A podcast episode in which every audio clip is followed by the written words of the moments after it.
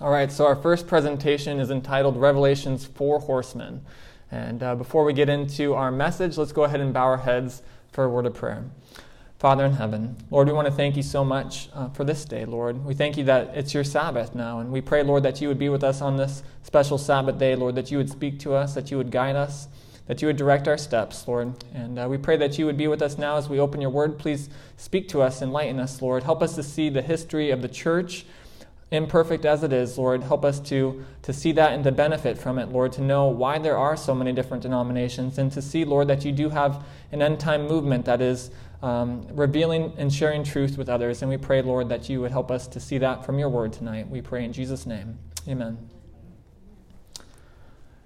Have you ever wondered if there is one God and one Bible and one Jesus, why are there so many different denominations? Sure we've all wondered that at times. Where did all these different denominations come from? Let's suppose that you're a new Christian and you're moving to a big city and um, you've decided that you want to go to church, but you don't know anybody, you don't have any friends in that area. And so you do the old fashioned thing, and instead of Googling it, you pull out the phone book. or you could Google it, either way and uh, you start looking through the phone book and you're looking for a church. Now, there's all different kinds of churches. You'll see that there are Bible churches, there are Christian Reformed churches, there are Christian Science churches, there are Methodist churches, there are Baptist, there are Episcopalian, Presbyterian, Pentecostal. The list goes on and on. So many different churches. In America today, there are over 1,500 different denominations, and it keeps growing and growing. Um, the average person is often bewildered and confused by so many church options, and uh, they don't really understand if there's one God, one Bible, why so many different churches. 1,500 de- denominations, that's a lot.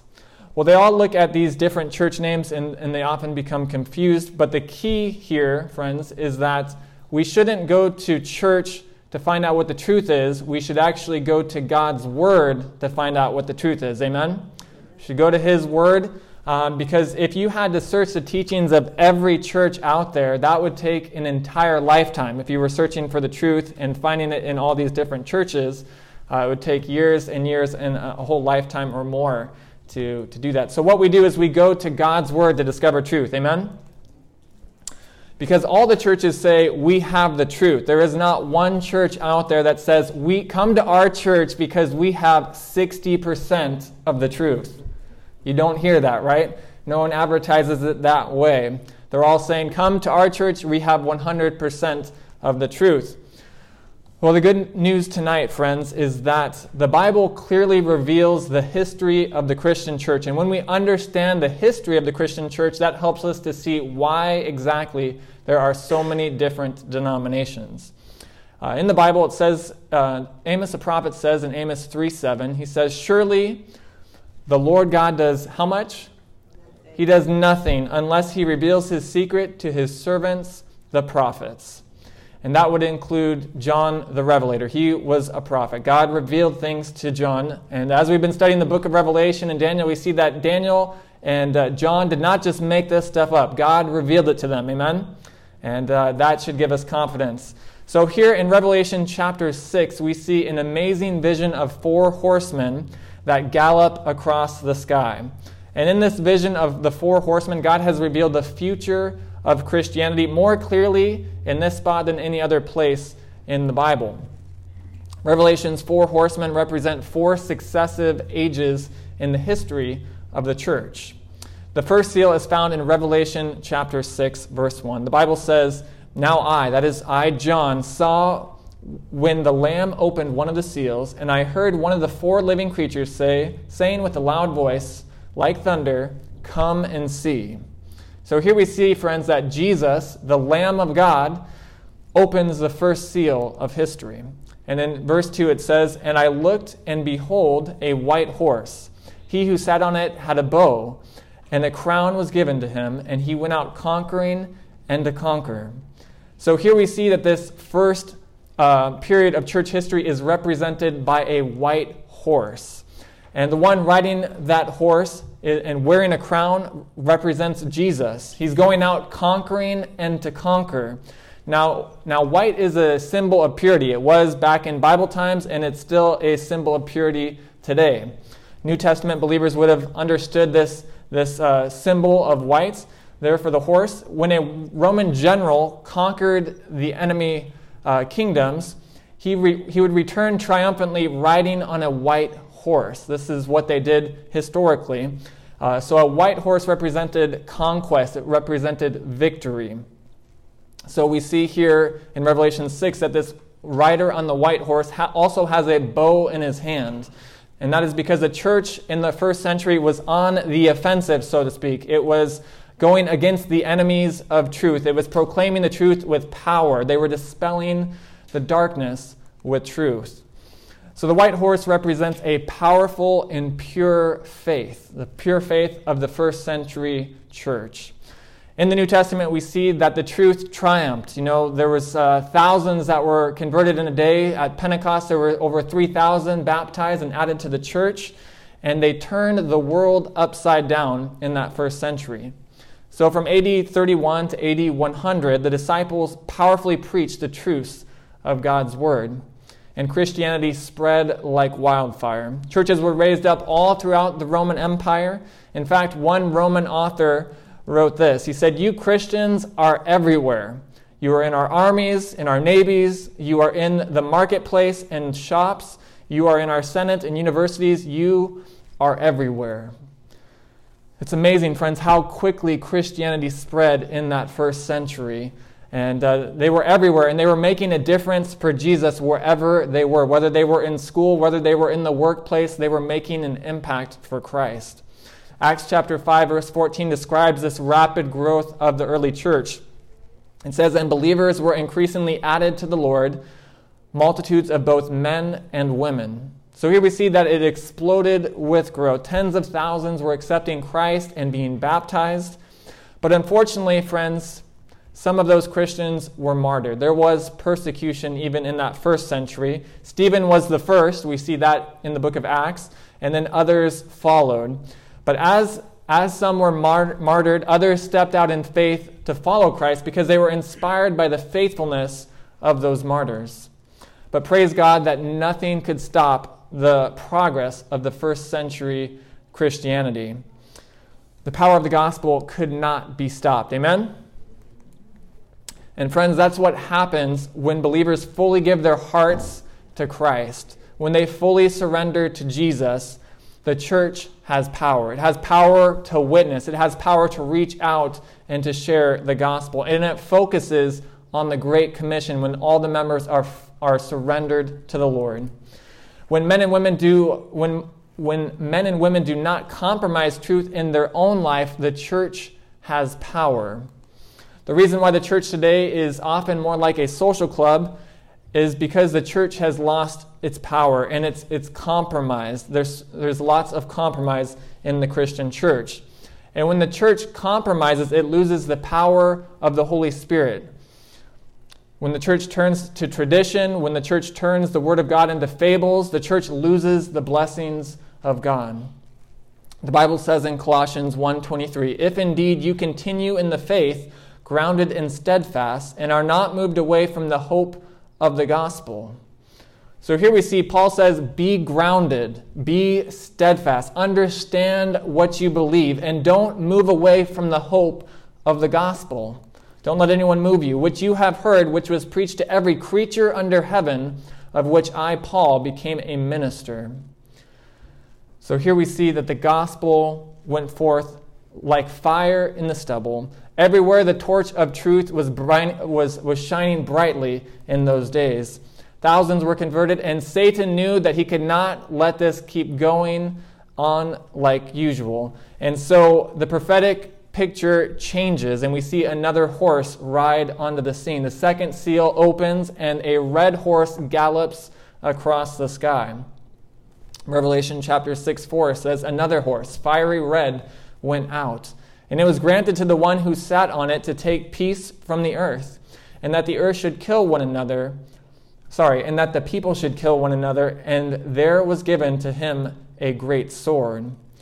So here we see the red horse gallops across the sky with a sword dipped in blood.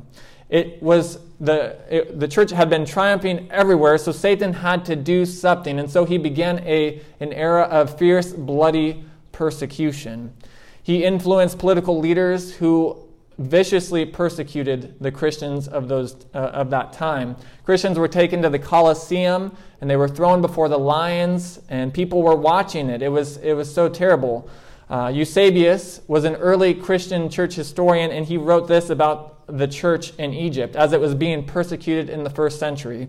He said, We saw the most marvelous inspiration, a force which was truly divine, and the readiness of those who had faith in who had faith in the Christ of God. Immediately when sentence had been pronounced on one group, another party came before the tribunal, acknowledging themselves as Christians and remaining unmoved before dangers and torments of all kinds, indeed they reasoned with joy the final sentence of death. They sang hymns and offered thanksgiving to God of all until their last breath. Inspiring, friends. These martyrs would stand faithful to Christ even to their very last breath. They were singing, eh, singing hymns and praising God even as they were being persecuted. Friends, God gave them that strength. Amen? He helped them to be able to stand faithful to Him even in the midst of that persecution. And friends, if God ever calls you to experience persecution like that, He will give you the strength to go through it. Amen? So, just as the white horse represented a powerful and pure faith, the red horse of the second seal represented a blood stained faith. So much persecution took place during this time. From AD 100 to AD 313, the Christian church was terribly persecuted. So we've seen that the white horse represents a church with apostolic power and also purity, a church triumphant, and the red horse a blood-stained and persecuted church. But the church continued to grow. Um, Satan persecuted, but he could not stop it. Amen?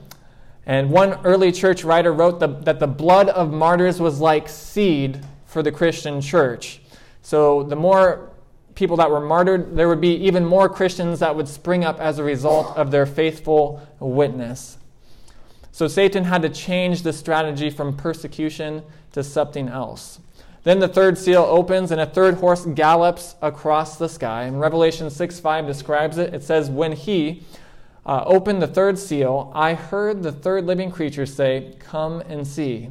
So I looked, and behold, a black horse, and he who sat on it had a pair of scales in his hand.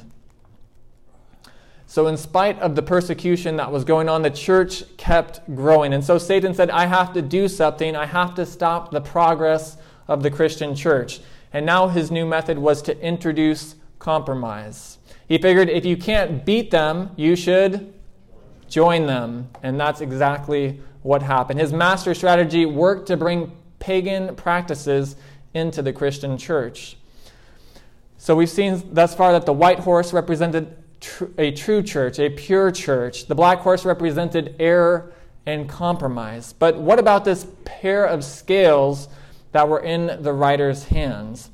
Well, the pair of scales represents a church judged in the balances of God and found wanting. So this black horse period represents the church uh, his, the church from the years AD 313 to AD 538. And uh, the Apostle Paul was concerned about these compromises even in his day and knew that more was to come. And in Acts chapter 20 and 29, Paul says to the leaders of the Christian church, he says, For I know this, that after my departure, after I die, savage wolves will come in among you, not sparing the flock. So Paul wrote this in the first century during the white horse time period. And in the next century, savage wolves did come into the church and, and did persecute the church. And many Christians, as we saw, were burned at the stake and thrown to the lions. There were, there were many martyrs during this time. Satan tried to destroy God's flock. But notice what Paul adds. He also adds this. He says, And also from among yourselves men will rise up, speaking perverse things, to draw away the disciples after themselves. So Paul says that there was a time that was coming when relig- religious leaders would arise within the church and draw people to themselves instead of drawing people to Christ. Now, what are pastors supposed to do? Are they supposed to draw people to themselves or to Christ? To Christ, right? And so this was a major problem in this time period, and it's still a problem today. So during this time, the church would become very large and it would become very popular. It became the popular church. There were compromises that would creep into the church at this time, and the teachings of men were substituted by the teachings, sorry, the teachings of men would be substituted for the teachings of God. Human tradition would take the place of the Bible. And Daniel 8:12 describes what this power during the dark ages would do. It says that he would cast truth to the ground. And he did all this and prospered. And during this black horse time period, during the fourth and fifth centuries, truth was cast to the ground, friends. It was a very dark time. Church history reveals that this prophecy was true. And in the development of Christian doctrine, page 372, it says, We are told by Eusebius that Constantine, in order to recommend a new religion to the heathen, that is, Christianity to the heathen, he transferred it he transferred into it the outward ornaments to which they had been accustomed in their own religion. So, how could he do that, friends? Well, Constantine, he united with the church after he became a Christian. Now, it's very debated as to whether or not that was a genuine uh, conversion, but uh, I think it's pretty obvious that uh, it wasn't. Um, and according to Eusebius, it says that he transferred the Christian ornaments from, from paganism into the Christianity to make it more acceptable for pagans to join the church. Thus, the teachings of church councils replaced the teachings of God's word. The authority of earthly priests replaced the authority of Jesus, and, and human works were then substituted for the grace of Christ. It was a very sad time period salvation through Christ was also replaced by the requirements of the church during this time. But simple biblical faith taught, in, taught what Ephesians 2 8 says, For by grace you have been saved through faith. Amen? And not of yourselves, it is the gift of God. Friends, it is a free gift for each and every one of us. Amen? But during this period of compromise, simple faith was replaced, and, and these pagan practices came into the church. Things like the lighting of candles and bowing down before images and the worship of saints. All these things came into the church. These practices were, had been previously unknown in the Christian church, that wasn't practiced. But since Satan could not destroy the church through persecution, he tried to get the church to compromise the truth. And he was very successful at doing it, unfortunately. Daniel chapter 7, verse 25, the Bible says, And he, referring to this little horn power, shall speak, shall speak great words against the Most High, and shall wear out the saints of the Most High, and think to change times and laws.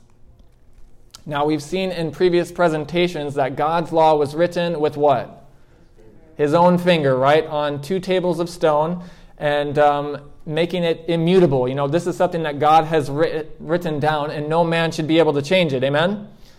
Well, we've seen that the church of the Dark Ages attempted to do just that. They attempted to change God's law. They went ahead and they removed the second commandment, which says, You shall not make for yourself a carved image or any likeness of anything that is in heaven above, or that is in the earth beneath, or that is in the water under the earth. You shall not bow down to them nor serve them. And friends, God gave this commandment because He knew that if we were to kneel down before images, the images would eventually take the place of God Himself. Then the holiness that should be ascribed to God would then be ascribed to those images.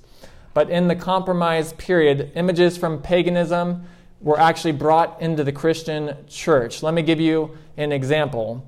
Uh, this statue is actually in St. Peter's Basilica there in Rome. I went there two summers ago and had a tour of this place.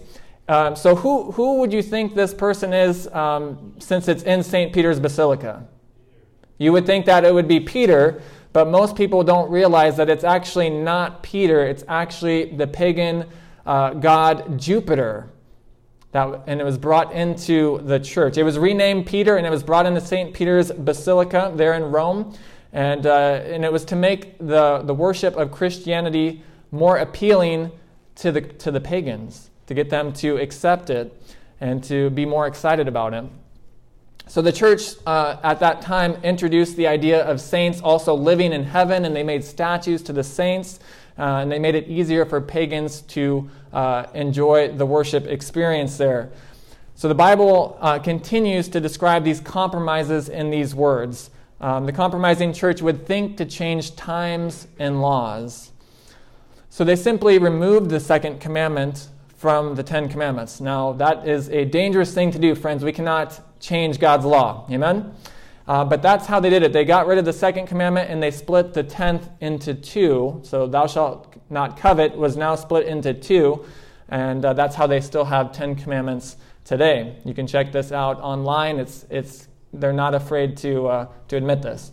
Thus, the Roman Church and the Roman state united to make Christianity more acceptable to the world. This included introducing pagan sun worship into the Christian church and attempting to change the true Bible Sabbath from Saturday to Sunday.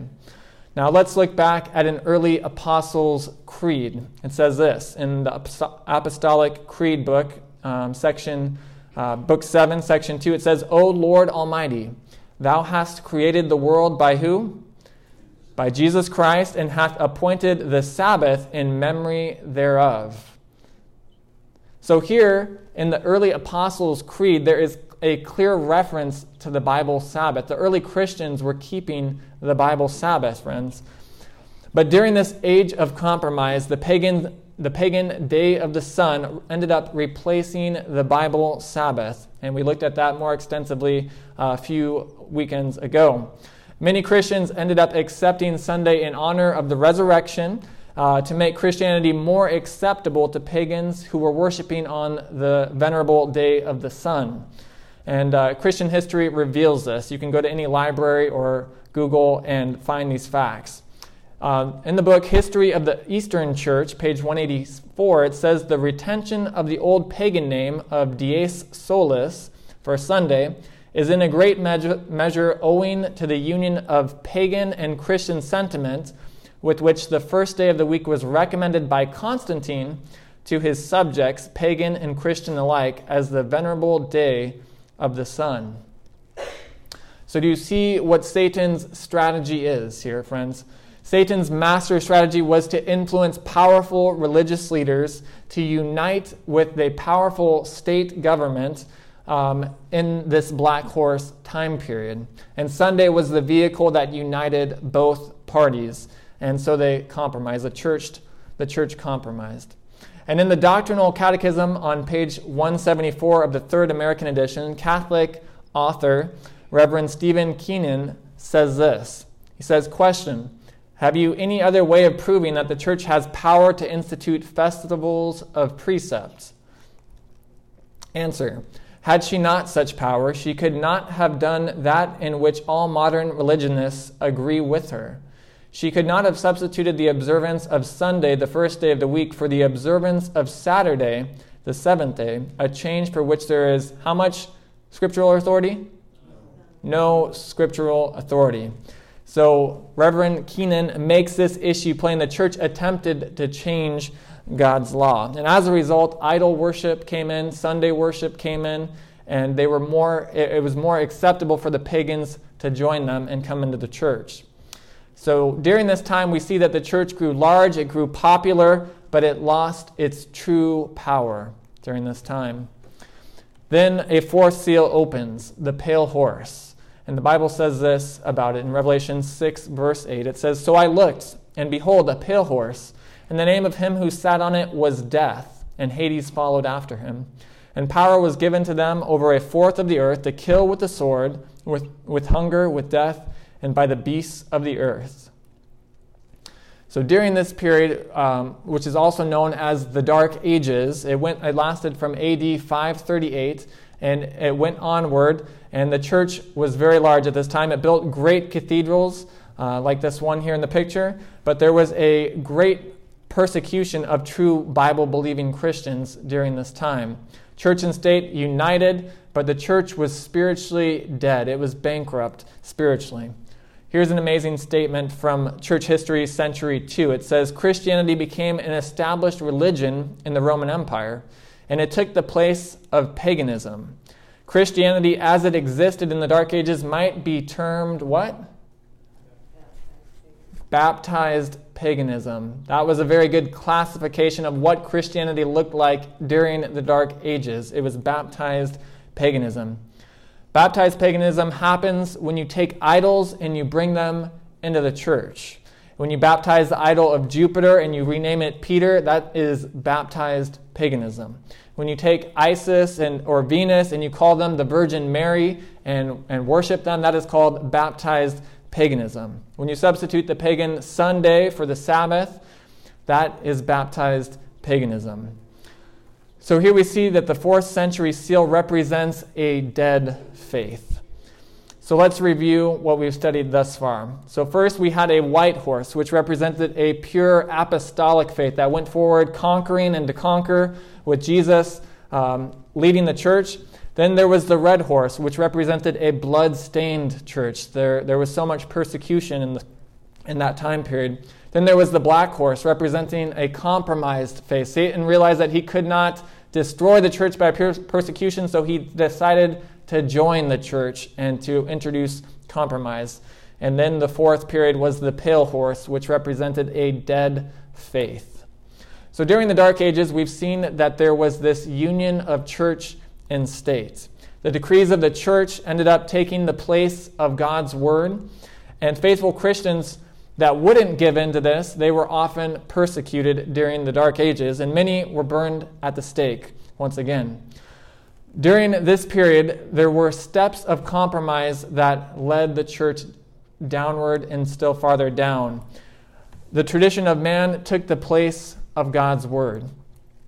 Penances took the place of the grace of Jesus Christ. Indulgences were introduced in this time where people could buy their way out of what was called purgatory, this limbo phase between, um, between hell and between heaven.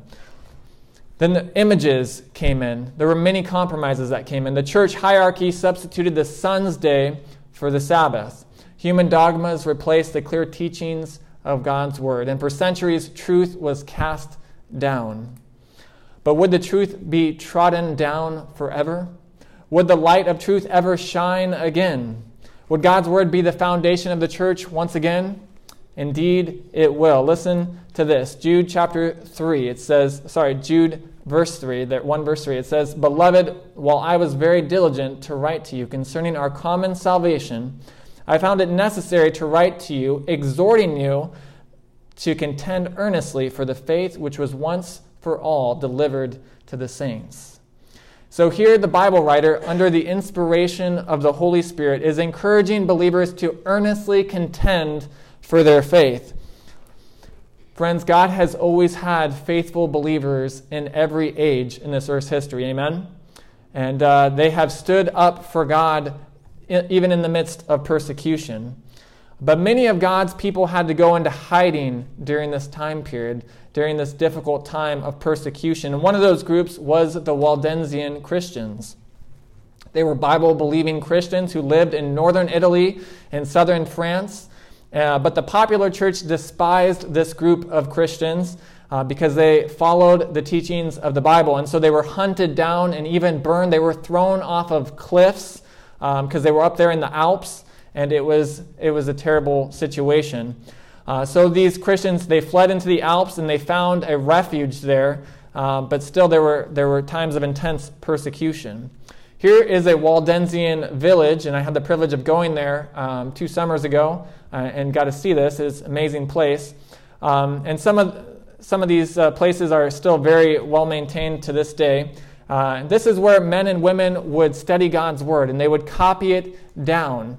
Uh, they, the, the Waldensians had the Bible in their own language, and they would copy it, and they would share it with people. Um, their young people were, were missionaries. Uh, this particular place was called the College of the Barbs. There in northern Italy. And uh, so the Waldensians would copy scripture, and the women of the, the women Waldensians, they, the mothers, they would sew uh, pockets in the garments of, um, of the individuals, the young people, and they would go to university and they would be sharing pages of scripture with people to, to share the truth of God's word with them. It was, a, it was a, an amazing experience that the Waldenses had. And among, and among this, uh, as a result of this, there were revivals that broke out throughout Europe. And the popular church leaders could not find out exactly where these Bible manuscripts were coming from. And so, by God's grace, friends, the Waldensians restored the truth of the Bible in the Bible only. Hundreds of years before the Reformation began, they possessed the Bible in their own language. And they inspired others to put their faith and trust in God's Word. They began to, um, ra- then God began to raise up a variety of other men. And in the late 1300s, there was a man by the name of John Huss, uh, or Jan Hus, depending on how you want to pronounce it. Uh, but he was from Prague, Czechoslovakia, and he was a Catholic priest. And he began to study the Bible, and he, as he studied it, he came to the conclusion that obedience to God was of utmost importance to him, and not obedience to some man made teachings. And as a result, Huss was burned at the stake in the town of Constance there in Germany. I've been to this, this very spot right here. I took this picture of the monument of his memorial right there in the center of town. It marked the spot where he was burned. And friends, he was a courageous hero whose life was dedicated to obeying the living God.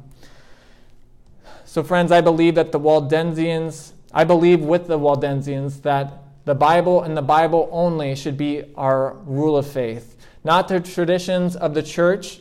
I believe with John Huss that obedience to God should be our motto as Christians. Amen? Then God raised up another Catholic priest in the early 1500s, a man by the name of Martin Luther. Anybody heard of Martin Luther? I'm sure we all have. And as Martin Luther struggled with issues of faith, he decided to go and visit Rome. And so, as he was there at Rome, he climbed the famous uh, Pilate's staircase. And sadly, friends, people are still climbing this today on their knees. Uh, it is so sad. But, uh, but Martin Luther thought if he could just climb those stairs, Jesus, uh, the stairs that supposedly Jesus climbed as, as he was there before Pilate, he, he thought that he would find peace. But when Luther returned back from Rome, he still felt the oppression of guilt. He had no peace. He sensed that guilt was crushing out his life, and all the requirements of the church could not take away his sin. All the penances that he did, all the uh, going up the stairs on his knees could not take away his sense of condemnation. All of, all the whipping that he did to himself could not take away his feelings of unworthiness. And then, praise God, he read this in the book of Romans. Romans chapter 1, verse 17. He read that the just shall live by what? Faith. The just shall live by faith. He also read this in Ephesians 2 8. For by grace you have been saved through faith, and that not of yourselves, it is the gift of God. He also read in Acts 4:12 that there is no other name under heaven given among men by which we must be saved. And what name is that, friends? It is the beautiful name of Jesus. He saw Jesus again afresh as he, as he was reading the scriptures, and he saw Jesus as a mighty Savior. And Luther was amazed. It transformed his life, and he experienced new peace in his life. And then he wanted to share that truth with others. And so he went to the church there in Wittenberg, and 500 years ago, almost to the day, he nailed his 95 Theses on the front door for all to see. 95 reasons why salvation is by grace through faith. 95 reasons why, why indulgences were unscriptural. And before long, friends, God was using him to witness to the leaders of the church and the state, declaring to them that salvation comes by grace and not by works. Friends, I believe with Martin Luther that salvation comes not by the works of our hands. Amen? Not, be, not, not because of anything that we've done, but because of what Jesus has done for us on the cross. Amen? And what Jesus is doing for us now in the heavenly sanctuary. I believe that salvation only comes by grace through faith. And praise God, friends, the light of truth started to penetrate the darkness. Proverbs chapter 4, verse 18 says, But the path of the just is like the shining sun, that shines ever brighter unto the perfect day. Friends, when the sun rises in the morning, does, does God throw the cosmic switch on and the sun comes out in complete full brightness instantly? No, it doesn't, right? The sun rises slowly and it chases away the darkness. Have you ever been in a room and you've uh, walked into uh, a room that is fully bright? And, and, what does that do for you? That, that, it's, it's hard, right? It's, it, it's blinding at times. That light is blinding there at, at the beginning. And it takes a while for our eyes to adjust to the light. And, and even so, it took 500 years for the church to go from the white horse time period of the pure apostolic faith to the pale horse of spiritual darkness. It took a long time of compromise after compromise to get the church to this sad state that it was at in the dark ages. God didn't, and, and because of this, because of the intense darkness that they were in, God didn't just throw the, the light on and give them all the truth all at once.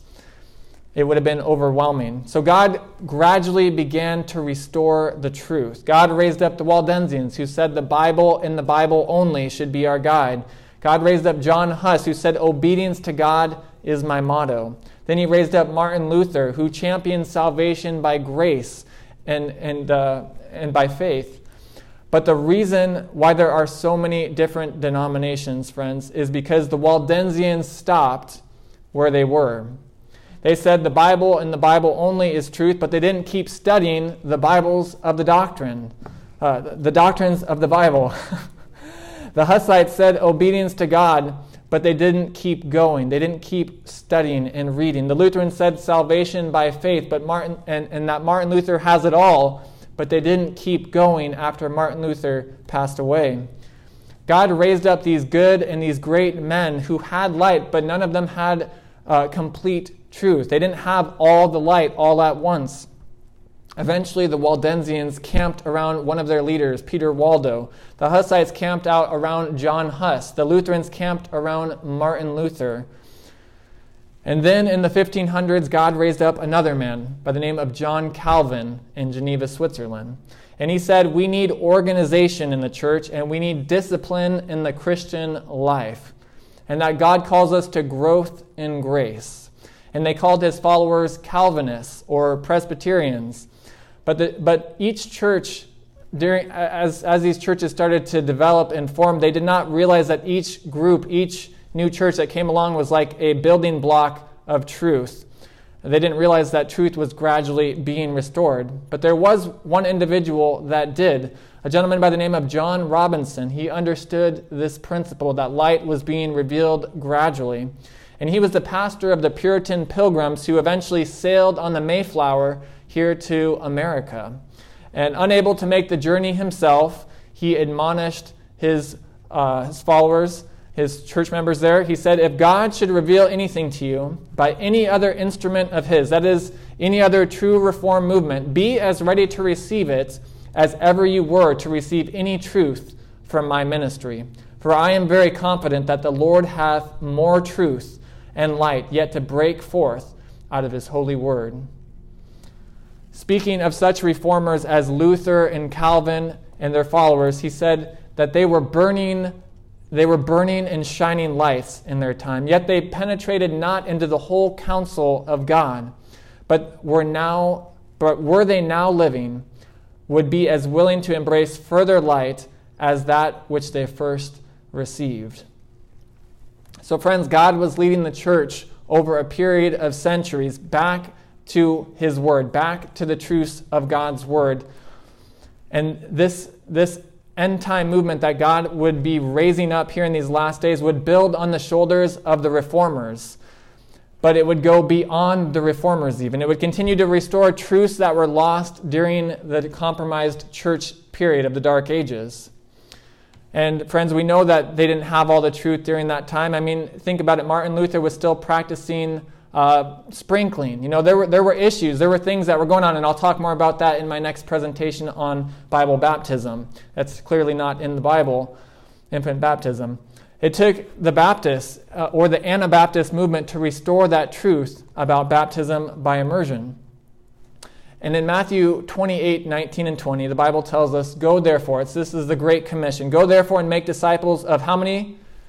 all the nations, baptizing them in the name of the Father and of the Son and of the Holy Spirit, teaching them to observe how many things? All things that I have commanded you, and lo, I am with you always, even to the end of the age.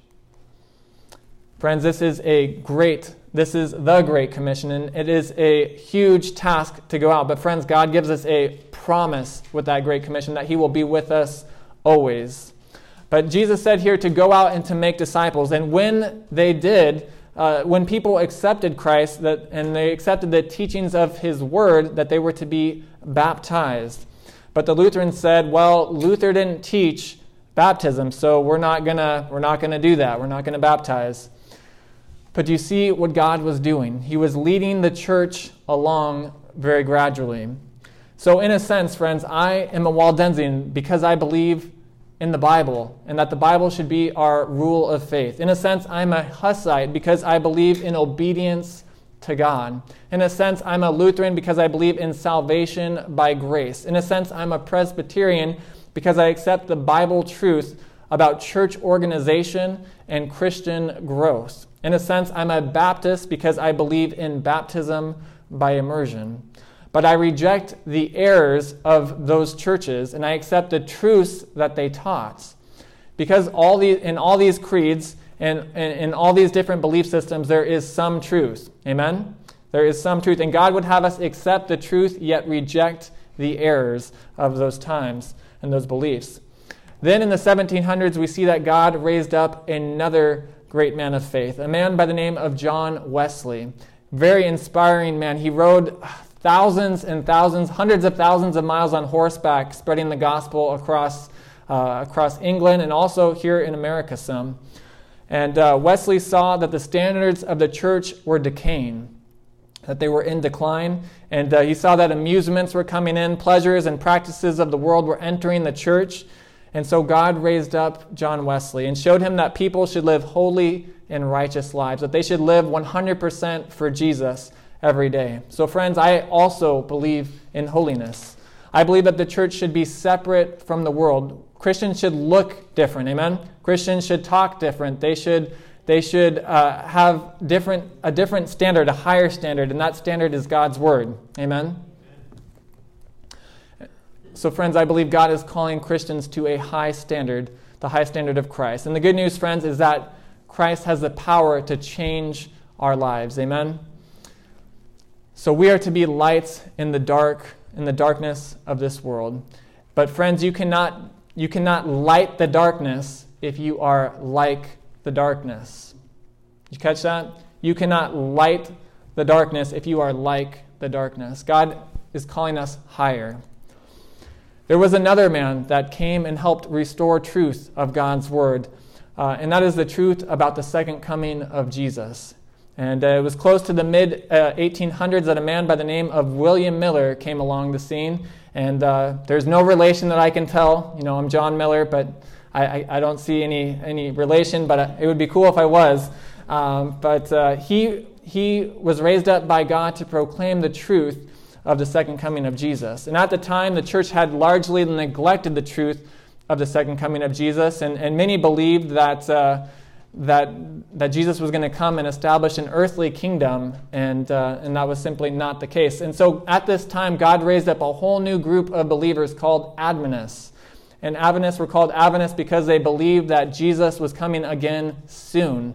Uh, we refer to Christ's first coming as the first advent, and the second coming would be the second advent. So that's why Adventists uh, are called Adventists because they believe Jesus is coming again. And so, friends, I'm an Adventist because I believe that Jesus Christ is coming again soon. How many of you could? Uh, how many of you believe that as well? Jesus is coming soon. Then that makes you Adventists as well. And uh, but the but there was another important truth of the Bible that was not yet restored and that was uh, that true faith leads us to obedience. It leads us to keep the commandments of God. And not to keep it out of legalism, but to keep it out of love to God. And that, that restored the seventh day Sabbath. And it showed that it was still a memorial of God's creative authority.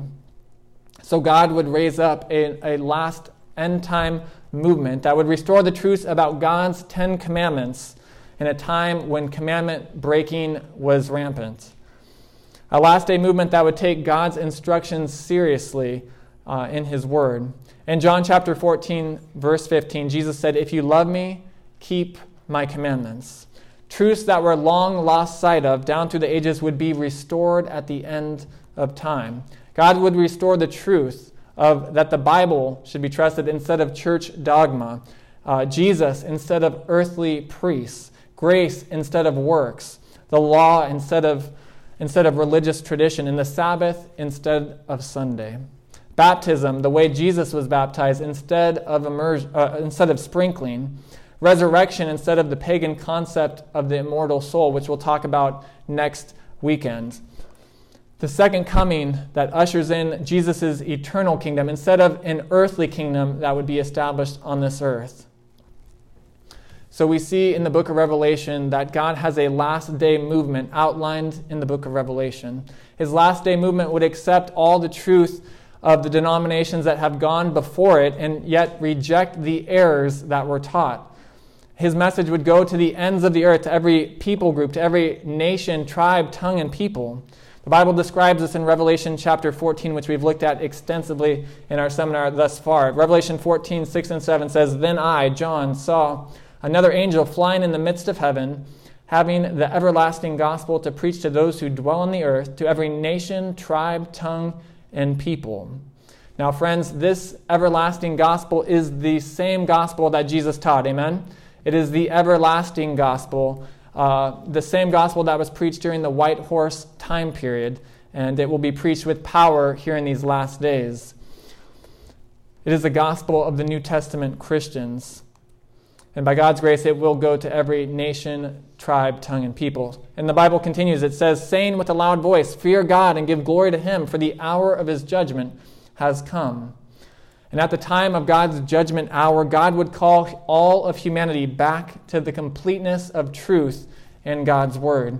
God would call humanity back to worship Him as the Creator, worship Him who made heaven and earth, the Bible says, the sea and the springs of water. So God would call all of humanity back to worship Him as the Creator God.